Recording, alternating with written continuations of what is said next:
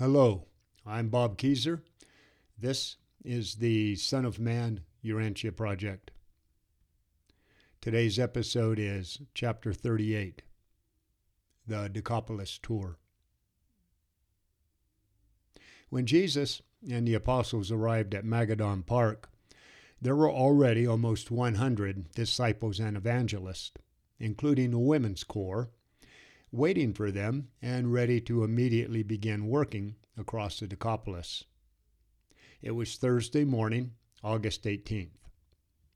Jesus told each of the apostles to pair up with one of the evangelists and for the 12 groups of two to go out and begin visiting the cities and villages in the area. They were to return to Magadan no later than Friday, September 16th. Jesus told the 24 he'd visit them often. The women's corps and the other disciples he told to stay there with him. Throughout this month, the 12 groups taught in Gerasa, Gamala, Hippos, Zaphon, Gadara, Abila, Edrei, Philadelphia, Heshbon, Dium, Scythopolis, and many other cities. No miracles or other extraordinary events took place this year. The Sermon on Forgiveness. One evening at Hippos, while answering questions, Jesus taught the lesson on forgiveness. He said, If a compassionate man has a hundred sheep, and one of them wanders off and gets lost, does he not immediately leave the other ninety nine to go out and look for the one lost? And if he is a good shepherd, will he not keep looking for the lost sheep until he finds it? And when this guy finds his lost animal, he picks it up, carries it home, and calls to all of his friends to rejoice with him for finding his sheep that was lost. I am telling you right now that there is more joy in heaven over one sinner who repents than over 99 righteous people who need no repentance. Even so, it is not the will of my Father in heaven that even one of these little ones should go astray, much less that they should perish. In your religion, God may receive repentant sinners, those people who have sinned and then asked God for forgiveness.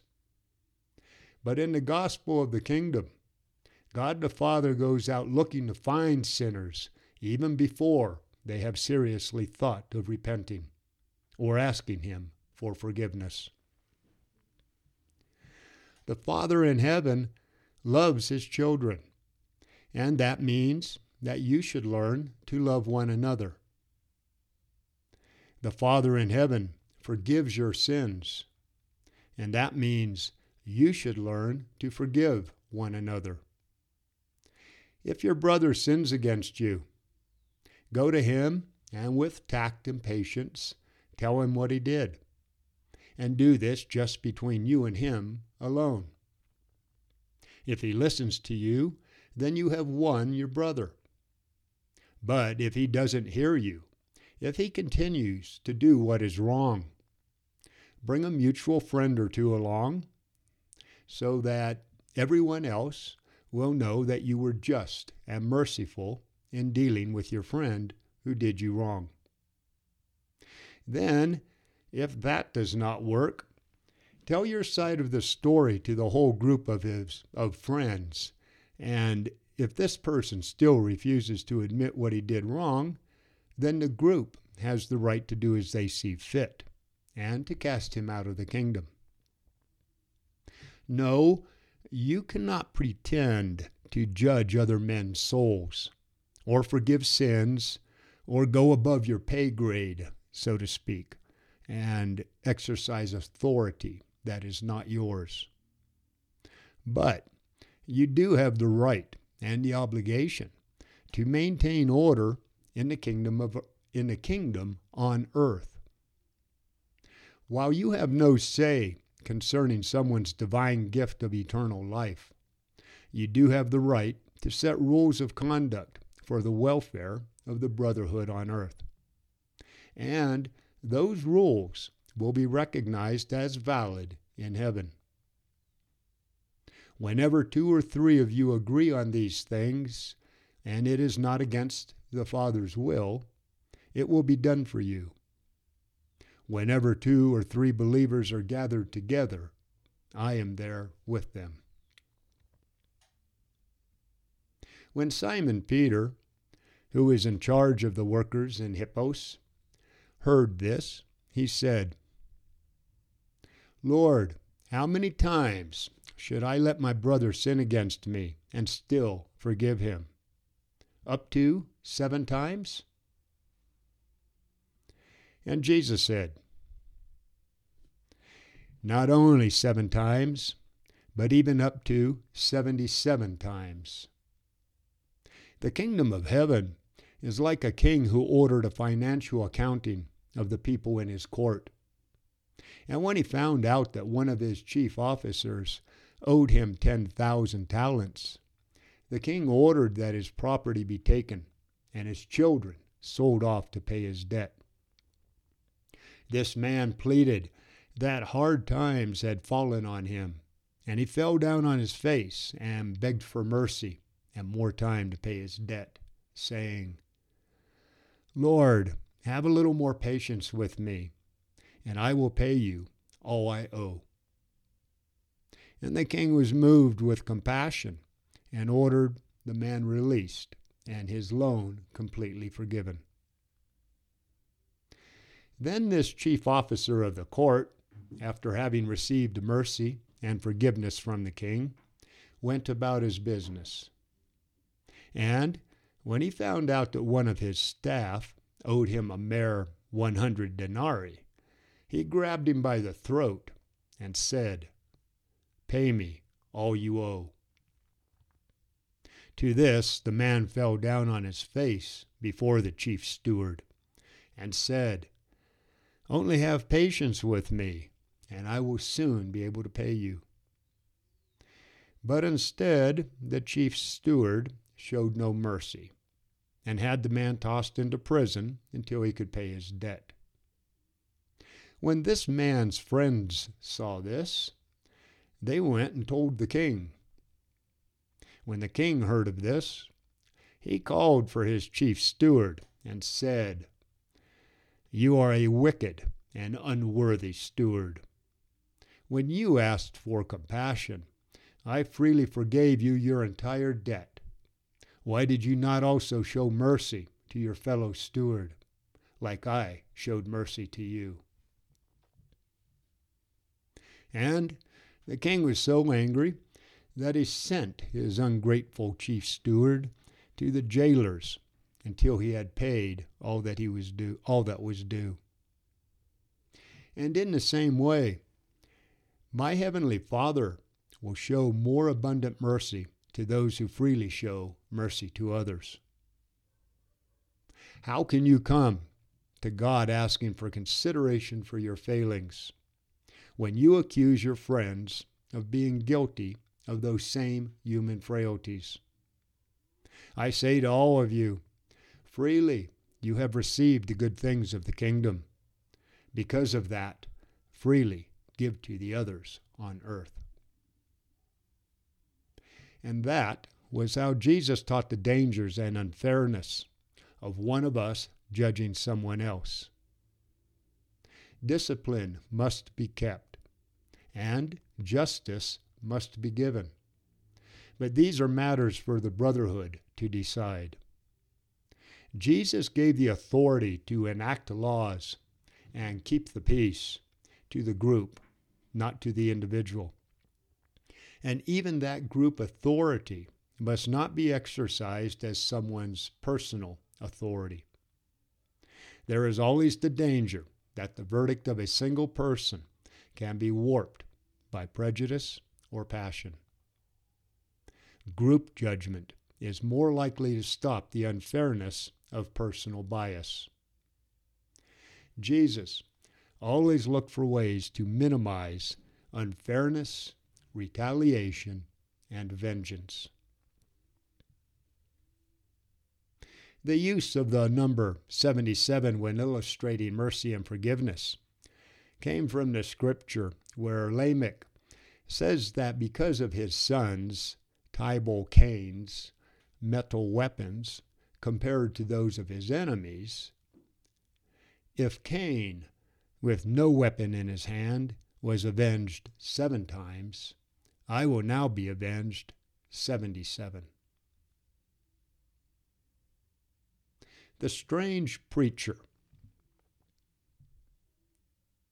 At Gamala, after the evening question and answer session with Jesus, John said, Master, yesterday in Ashtaroth there was a man preaching in your name, and who claimed to be able to cast out devils.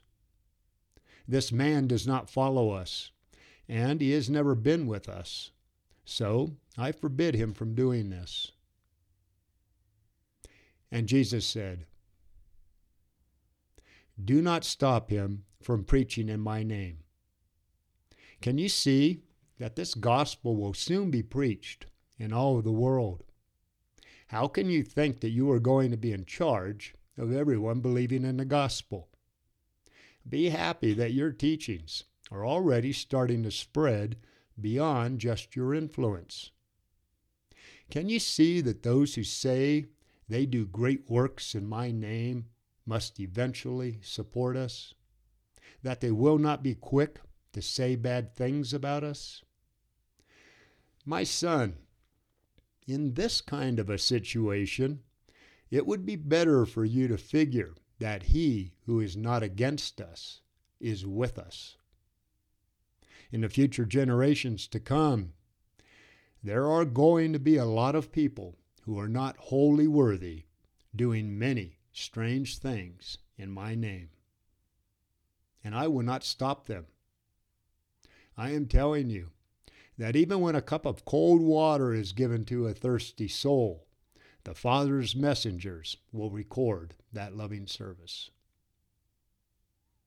Now, all of this that Jesus said just confused John. Had he not heard Jesus say that he who is not with me is against me? John did not understand that in this case, Jesus was referring to the individual, a man's personal relationship to the gospel, while the other situation related to social relationships, administrative control, and the jurisdiction of one group of believers over the work of others in the worldwide brotherhood. John remembered this episode many times in his future work for the kingdom. But regardless, the apostle still tended to get upset with anyone who had not been taught by Jesus, teaching in his name. The man who John tried to stop preaching continued to do so. His name was Aden, and he came to believe in Jesus after the lunatic near Kheresa had been so confident when telling him that Jesus had cast a demon out of him, put it into a herd of pigs, and then ran them off the face of the cliff. Aden acquired a fair sized gathering of believers around him before he headed back to Mesopotamia.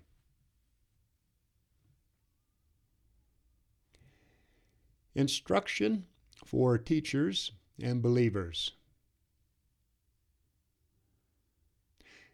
When Jesus was visiting Thomas and his crew in Edrei, he taught them about the principles needed to activate and guide those who preach the truth and teach the gospel of the kingdom. Restated for us today, Jesus taught them the following Always respect a man's personality. Never promote a righteous cause by force. Spiritual victory can only come from spiritual power. And this refers to physical force, as well as using mental superiority and overpowering arguments to coerce or bend men's arms to get them into the kingdom. You cannot crush another man's mind with the mere weight of logic, or by overcoming them with fancy words. While you cannot eliminate emotion as a factor in your teaching, do not directly appeal to a person's emotions to advance the kingdom. Rather, make your appeals directly to the divine spirit in the other person's mind. Do not use fear, pity, or emotional outburst to spread the gospel. Instead, exercise self control and respect your students. Remember what I have told you. See me. I stand at the door and knock, and if a man opens it, I will enter. When bringing men into the kingdom, do not lessen or destroy their self respect. While too much self respect can destroy humility and end in pride, conceit, and arrogance, the loss of self respect often ends up paralyzing one's will. It is the purpose of this gospel to restore self respect to those who have lost it and to restrain it in those who have it. Do not make the mistake of only telling people what they are doing wrong. Remember to also fully recognize the praiseworthy things in their lives. Never forget that I will stop at nothing to restore self respect to those who have lost it and who really want it back. Be careful that you do not wound the self respect of timid and fearful souls. Do not be sarcastic at the expense of my simple minded followers. Do not be cynical with my fear ridden children. Idleness destroys self respect. So, urge your followers to stay busy at their jobs and to make every effort to find one if they are unemployed. Never try to frighten people into the kingdom. A loving father does not scare his children into obeying him. You must realize that strong emotional feelings are not the same as the leadings of the divine spirit. Just because you are strongly or strangely impelled to do something or to go somewhere, it does not necessarily mean that you are following the Spirit. Warn your followers about the tension or the conflict that they will have to get through when they pass from life in the flesh to the higher life of the Spirit. Those people living fully in either realm that of the flesh or that of the spirit, have little conflict or confusion. But when moving between those two realms of living, everyone will experience the uncertainty that comes along with it. You cannot escape your responsibilities when entering the kingdom. But remember, the yoke of the gospel is easy and the burden of truth is light. The world is filled with hungry souls starving in the very presence of the bread of life. Men die searching for the very God in sight of them. Men seek for the kingdom's treasures with weary feet and yearning hearts when all of it is within their immediate reach. Faith is to religion what sails are to a ship. It gives power. It does not slow you down or add to life's burdens. there is only one struggle for those who enter the kingdom, and that is the fight or the good fight of faith. The believer has only one battle, and that is against doubt, unbelief. When you preach the gospel of the kingdom, you are just teaching people how to be friends with God.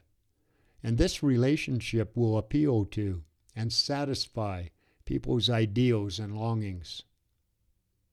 Tell my children that I am not only tender and patient with their feelings and frailties, but that I am also ruthless with sin and intolerant of iniquity. I am indeed meek and, mum and humble in the presence of my Father, but I am just as relentless against deliberate sin and rebellion against His will. You will not tell others that I am a man of sorrows. Future generations will also know our radiant joy, buoyant goodwill, and inspirational good, good humor. We are announcing good news that is infectious in its power to transform. Our religion is throbbing with new life and new meaning. Those who accept this teaching are filled with joy and in their hearts rejoice forever. Increasing happiness is always the experience of everyone who is certain about God. Teach your followers to not rely on false sympathy. You cannot develop strong characters indulging in self pity. Honestly, try to avoid wallowing in misery with others. Give sympathy to the brave and courageous people, while not giving too much pity to those cowardly souls who only half heartedly stand up to life's trials. Do not console those who give up without trying. Do not give sympathy just so you will get it. Once a person becomes self conscious of the divine presence and sight of them, their faith expands their mind, ennobles their soul, reinforces their personality, augments their happiness, deepens their spiritual perception, and enhances their power to love and to be loved. Teach your followers that they are not immune to accidents or natural catastrophes. Believing in the gospel does not prevent trouble, but it does ensure that you will not be afraid of it when it comes. If you dare to believe in me and follow after me, you will most certainly run into trouble. I do not promise to get rid of your problems, but I do promise to go through all of them with you. Jesus taught the group a lot more that night, and those present treasured his teachings and often repeated them for the others who were not there.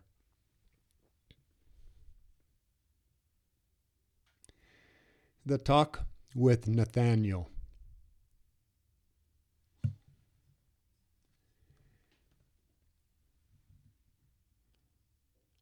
Jesus went Jesus then went to Abilene to work with Nathanael and the disciples that were there. Nathanael was upset uh, about some of Jesus' statements that countered the authority of the Hebrew Scriptures. So, after the usual evening session with everyone else, Nathanael got Jesus aside and asked, Master, would you trust me to know the truth about the Scriptures? I see that you only teach us the best of the sacred writings. Am I right that you reject the rabbi's teachings because you have been with God before the times of Abraham and Moses, and your law is the very word of God? What is true in the Scriptures? When Jesus answered his bewildered apostle, he said, Nathanael, you are right.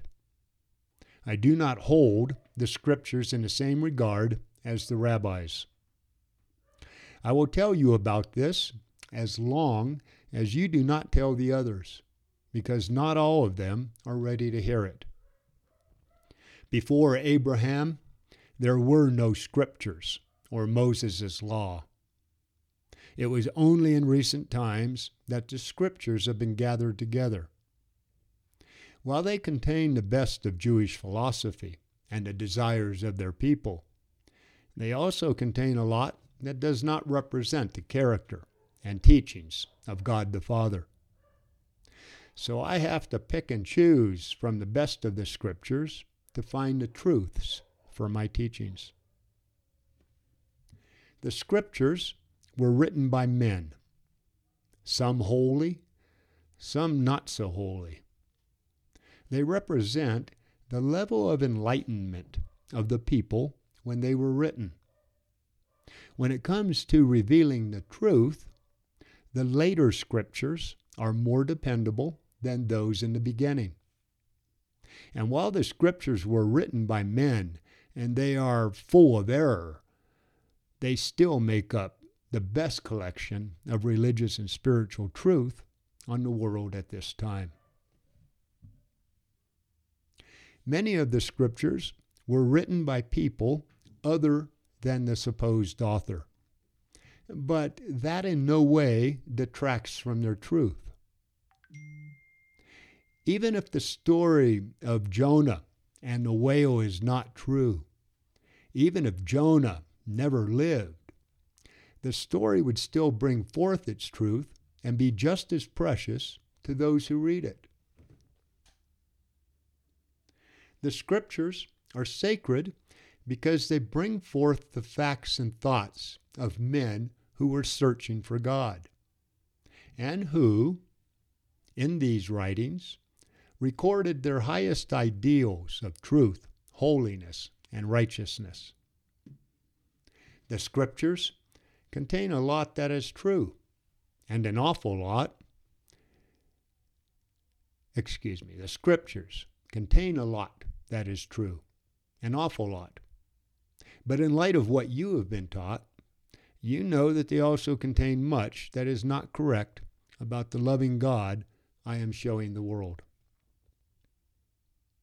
Nathanael, never for one moment believe the parts of the scriptures that say God told you or your ancestors to go to war and kill all of their enemies men, women, and children.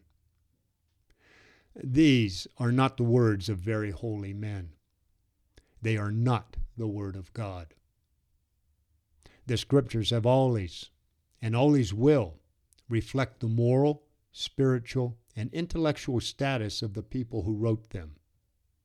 You can see that the idea of Yahweh grows in glory and beauty as the prophets wrote the records from Samuel to Isaiah.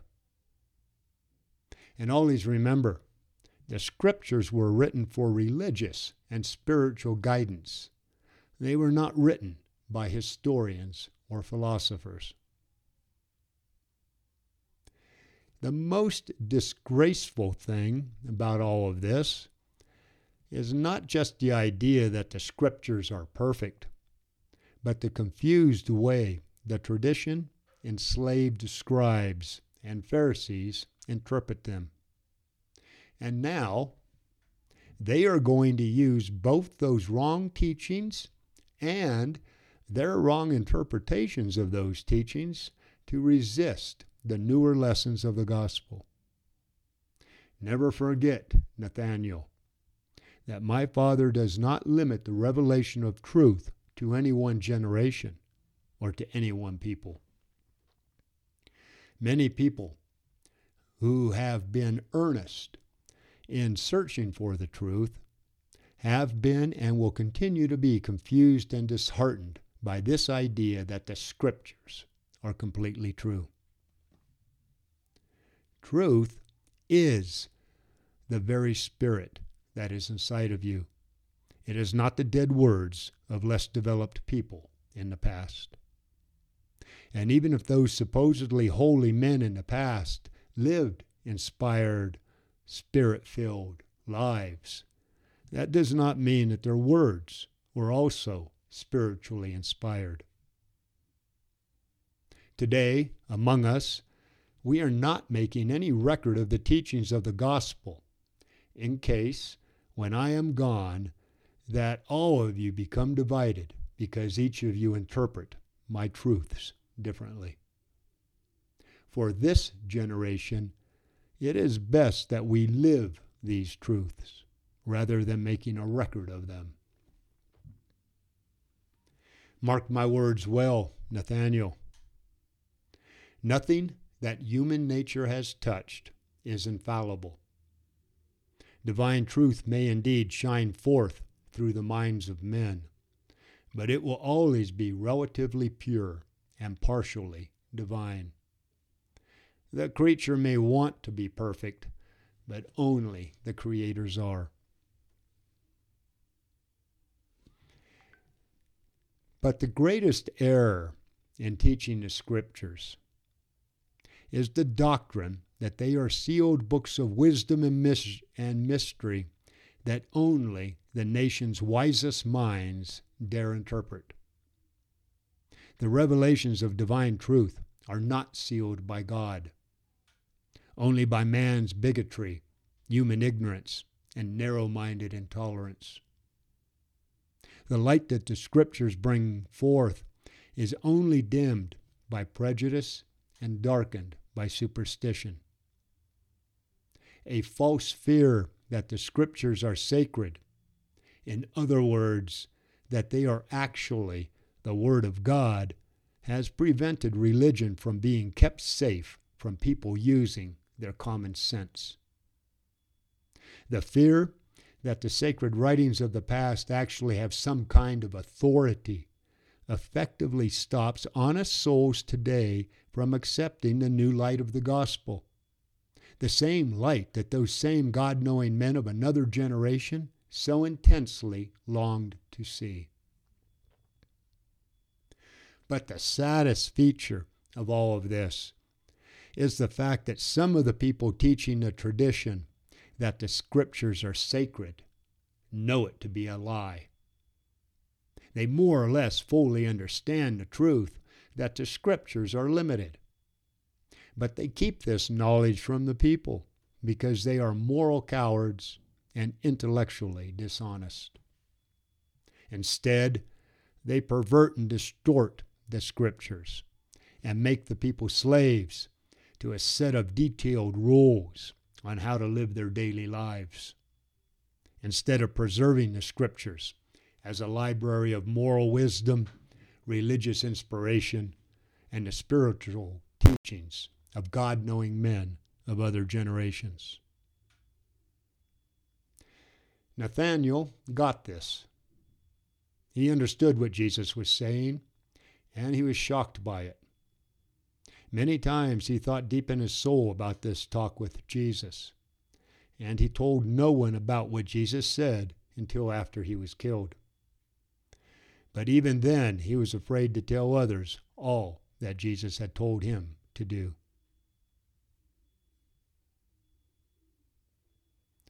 The positive nature of Jesus' religion.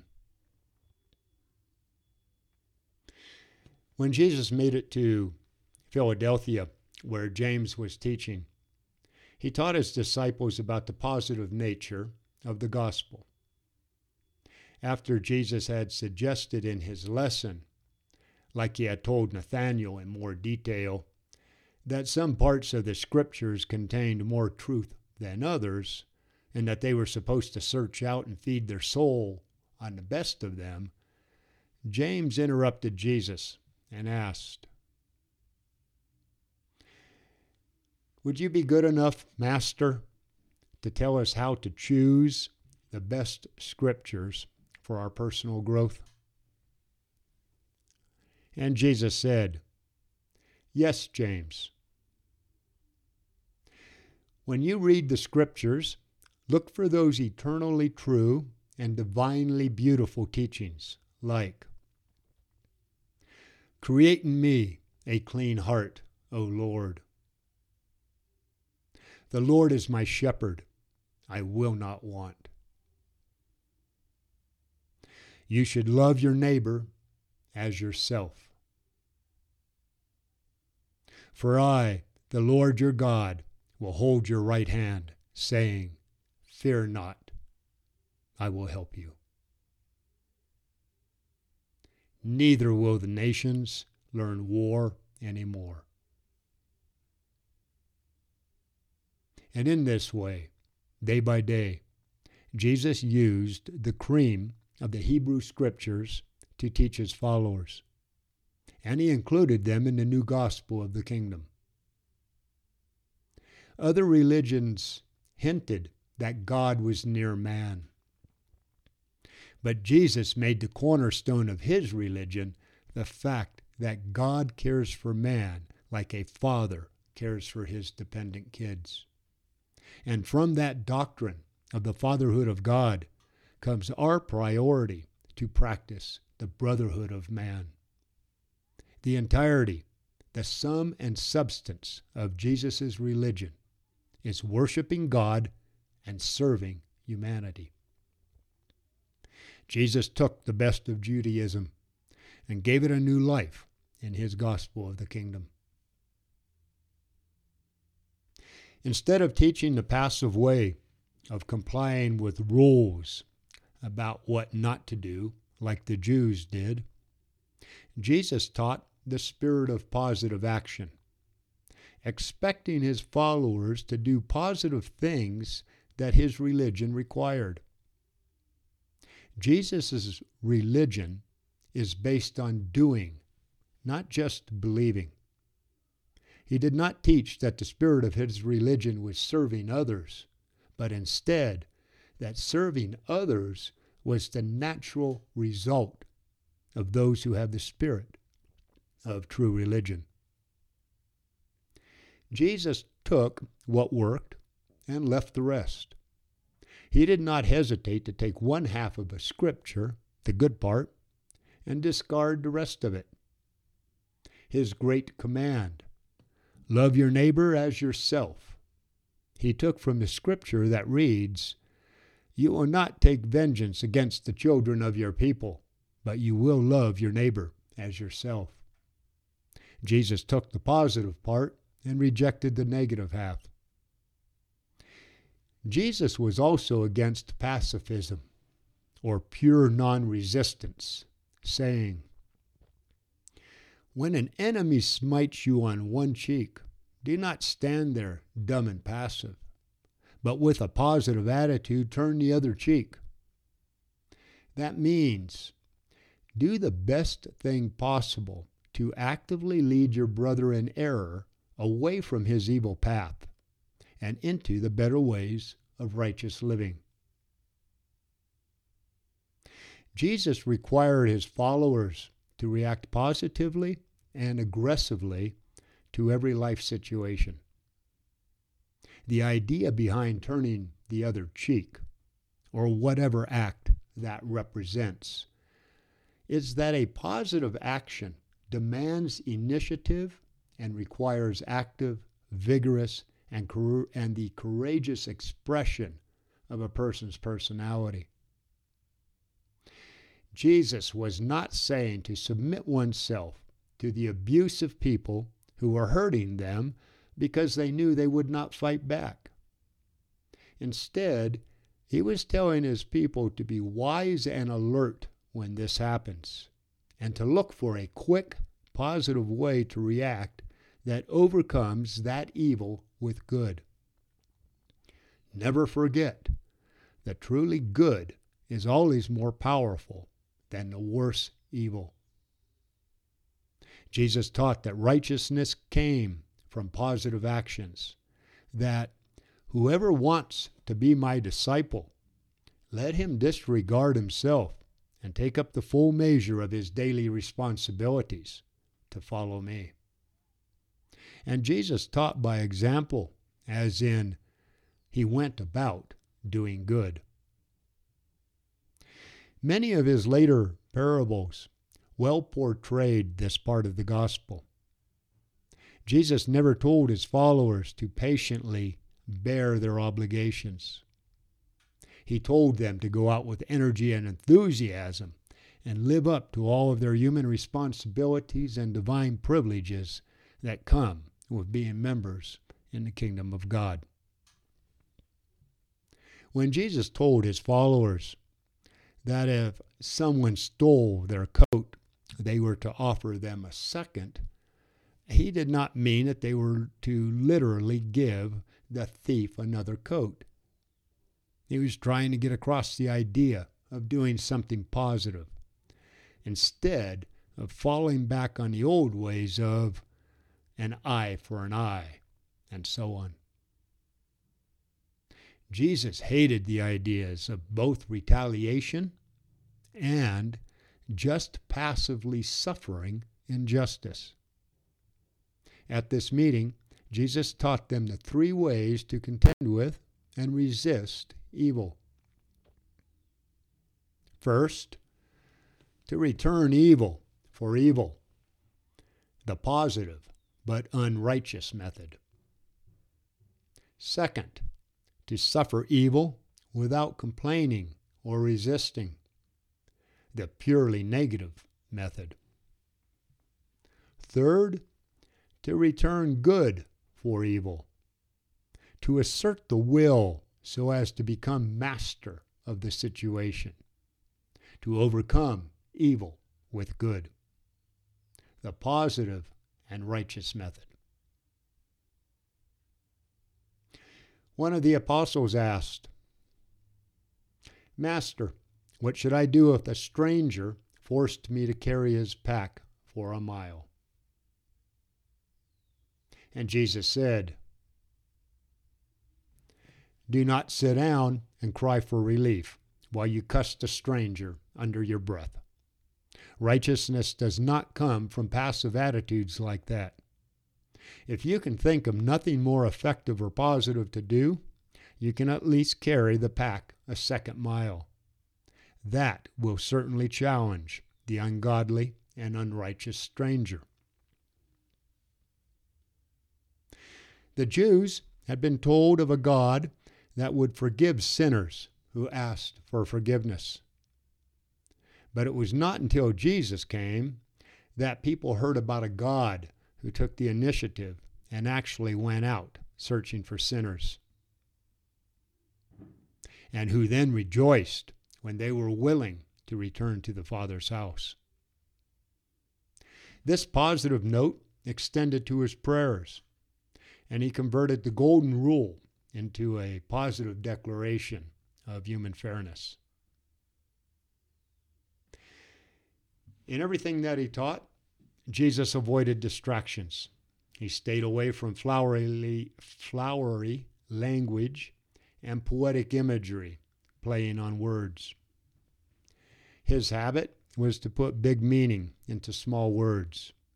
To illustrate something, Jesus often reversed the current meanings of those terms, like salt, leaven, fishing, and little children. Using the antithesis or opposite of things, he compared the little to the infinite, and so on. His illustrations were striking, like the blind leading the blind.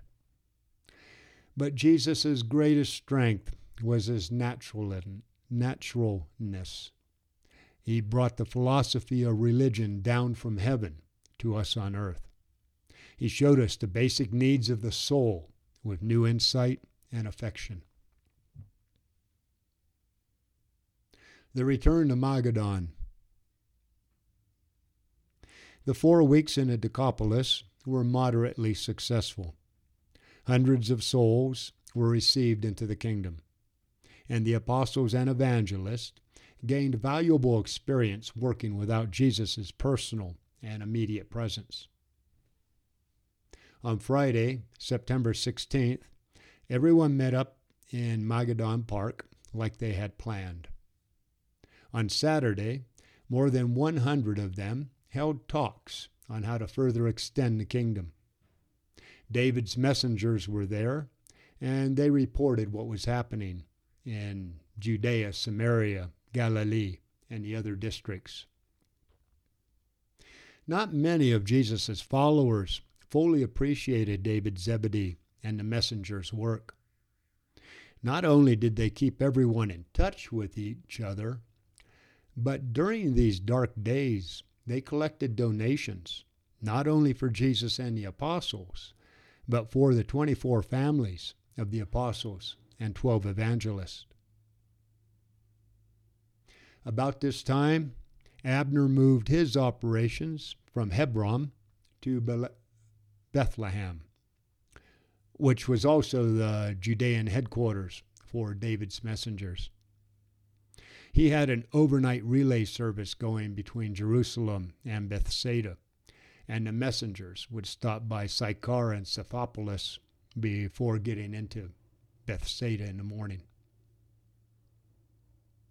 Jesus and the others took a week off to rest before entering the last period of their work together. This next Perean mission ended up extending itself right on to their arrival in Jerusalem and the closing scenes of Jesus' time on earth. Okay, everyone, that's it for chapter 39, the Decapolis tour. Next up in a few days is chapter 40, Rodan of Alexandria. Defend liberty. Protect those kids. Get out there and find some way to serve man for nothing more or less than the sake of God. Godspeed, everybody. Bobby Kezer, out here.